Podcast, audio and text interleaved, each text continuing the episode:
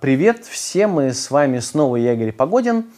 И в сегодняшнем видео мы попробуем затронуть тему, которая является ключевой, э, популярной и порой довольно болезненной как у мужчин, так и у женщин, особенно у женщин. Назовем это видео так. Может ли мужчина даже в мыслях не возжелать другую женщину? Вообще это возможно или нет?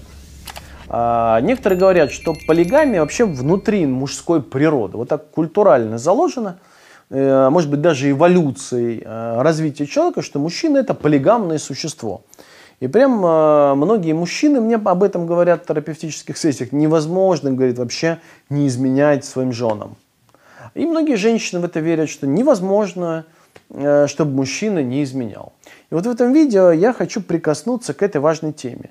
Может быть, действительно более мудрая система устройства – это полигамия. Почему в западной культуре вдруг придумали моногамию? Для того, чтобы вести просто праведную жизнь, это один из способов как-то шефом а, уладить отношения, типа буду моногамен, это один из способов вообще попасть потом в рай. Слава богу, у меня есть способ, буду моногамен.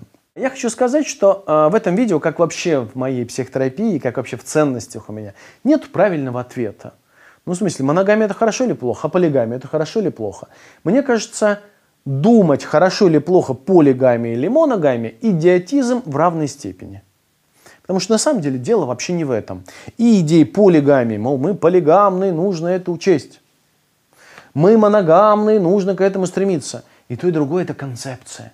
И то, и другое – договоренность от страха.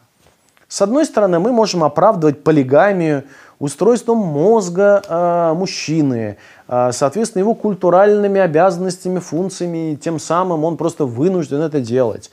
Или, например, э, большей свободой, которую дает культура мужчине по сравнению с женщиной. Все равно, он вообще э, официально это делает, как в мусульманских странах, или не очень официально, как в славянских христианских странах но тем не менее мужчина э, полигамен.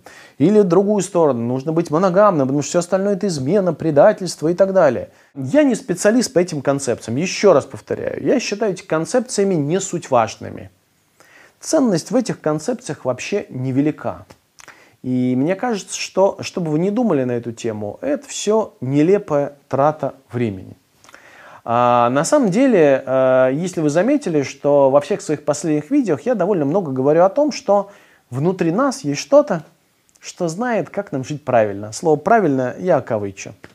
Как нам жить счастливо, хорошо и соприродно.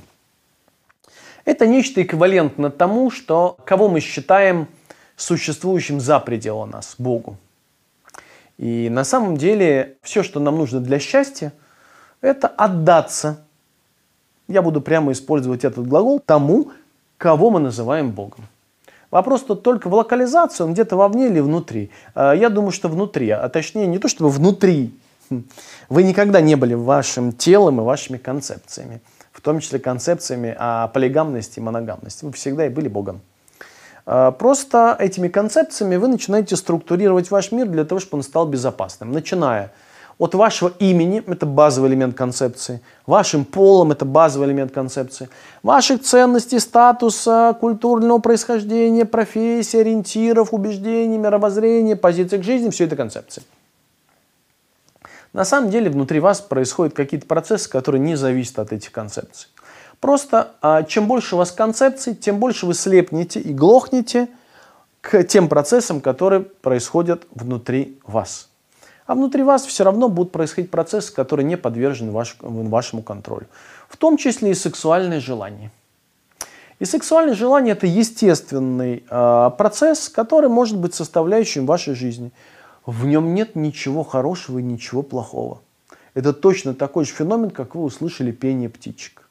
А вот то, чем мы наделили э, весь трагизм и пафос – этого сексуального желания формирует всю драму. И часть мира говорит, мы полигамные, часть говорит, полигамные на мудаки, часть говорит, борьба за полигамность, мы должны быть моногамны, иначе не видать вам рая Царствия Небесного. Понимаете, да? На самом деле это точно такой же процесс, который просто протекает и проходит. Но этот процесс часто путается. Проблема в том, что мы пытаемся с этим, если бы мы отдавались и понимали, что такова природа божественного внутри нас, в этом не было бы конфликта. в этом никогда бы не было а, предательства, в этом никогда бы не было измены, никогда бы не было трагизма и катастрофы. Вне зависимости от того, что вы с ним сделали. Если вы свободно выбираете то или иное, в этом не было бы катастрофы. Катастрофа начинается тогда, когда вы начинаете приписывать этому значение. Большая часть сексуального желания в жизни современного человека путается с другими потребностями. Кстати, э, порой гораздо более важными и глубокими, тоже концептуального свойства.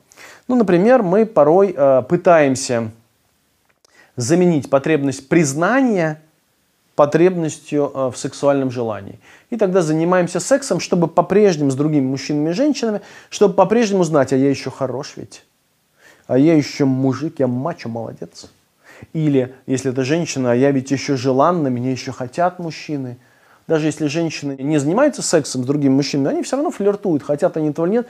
Они говорят, мне по-прежнему желанно. То есть, по сути, на самом деле происходит подмена. Вы удовлетворите одну потребность другой.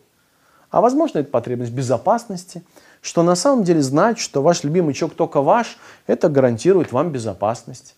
Или, например, гарантирует безопасность, что вас еще хочет какое-то количество женщин, и в случае чего вы сможете к ним-то слинять. Или с другой стороны заходим, что несмотря на то, что я флиртую с другими женщинами, моя жена это принимает. И это потребность безопасности. Это может быть любая другая потребность, в которой вы убедили себя, что нуждаетесь. На самом деле все это от тревоги и страха. Большинство наших потребностей, за которые мы цепляемся клещами, вообще от тревоги и страха. На самом деле существуют только процессы.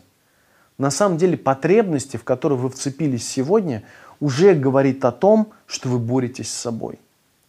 На самом деле та потребность, которая возникает, и вы чувствуете, что не можете жить, пока эта потребность не будет удовлетворена, вы уже испуганный маленький человек, который старается бороться со своей природой.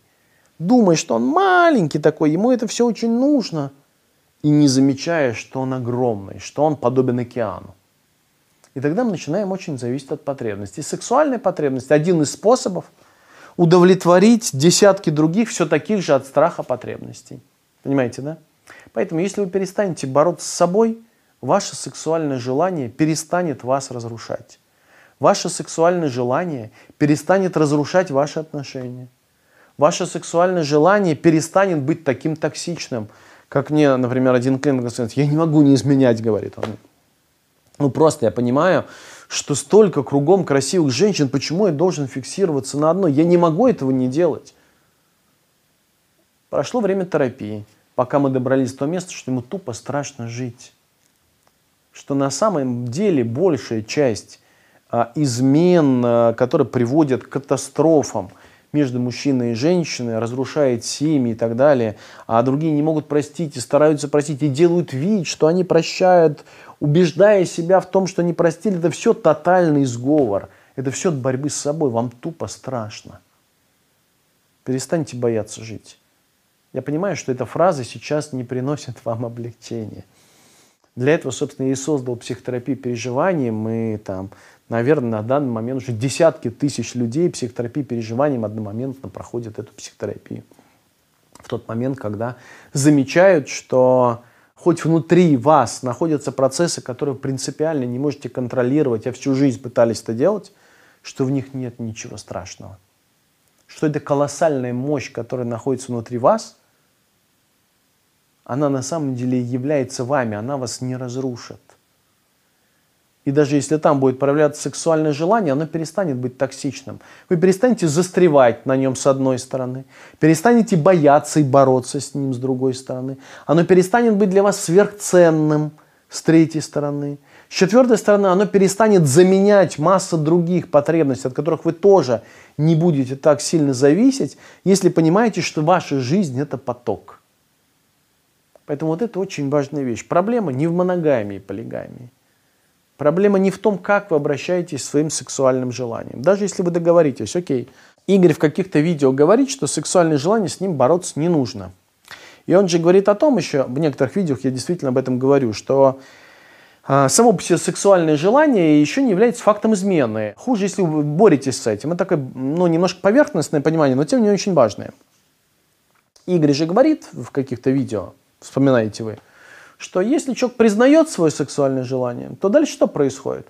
а он, оно перестает, перестает ли быть для него так токсичным, либо он может флиртовать в удовольствие с другими мужчинами и женщинами, и это не разрушает семью. Ну, то есть легализовать сексуальное желание. И тогда, соответственно, секса нет, но сексуальное желание вполне возможно. Флирт возможен, это еще не измена. Не мне решать, как вам жить. Понимаете, да? Речь вообще не об этом. Речь о том, что сексуальное желание обладает примерно тем же статусом, как радость от взгляда на вашего ребенка, который катается сейчас на велосипеде, впервые его осваивая. Или точно такой же статус, как в том облачке, которое восхищает вас тем, как проплывает мимо вас. И то, и другое, и третье – это поток. И то, и другое, и третье – это поток вашей жизни, который не сводим ни к облачку, ни к игре ребенка, ни к вашему сексуальному желанию. Просто так сложилось, что культура перегрузила сексуальные желания какими-то особыми важными э, значениями. Это не значит, что сексом заниматься не надо. Супер, это прекрасная штука. Удовольствие, восторг, вашему телу хорошо. Занимайтесь сексом столько, сколько вам нужно, хоть каждый день. Да круто! Перестаньте перегружать это как чем-то сверхценным. Вся трагедия человека заключается в том, что сексуальные желания перегружены смыслами.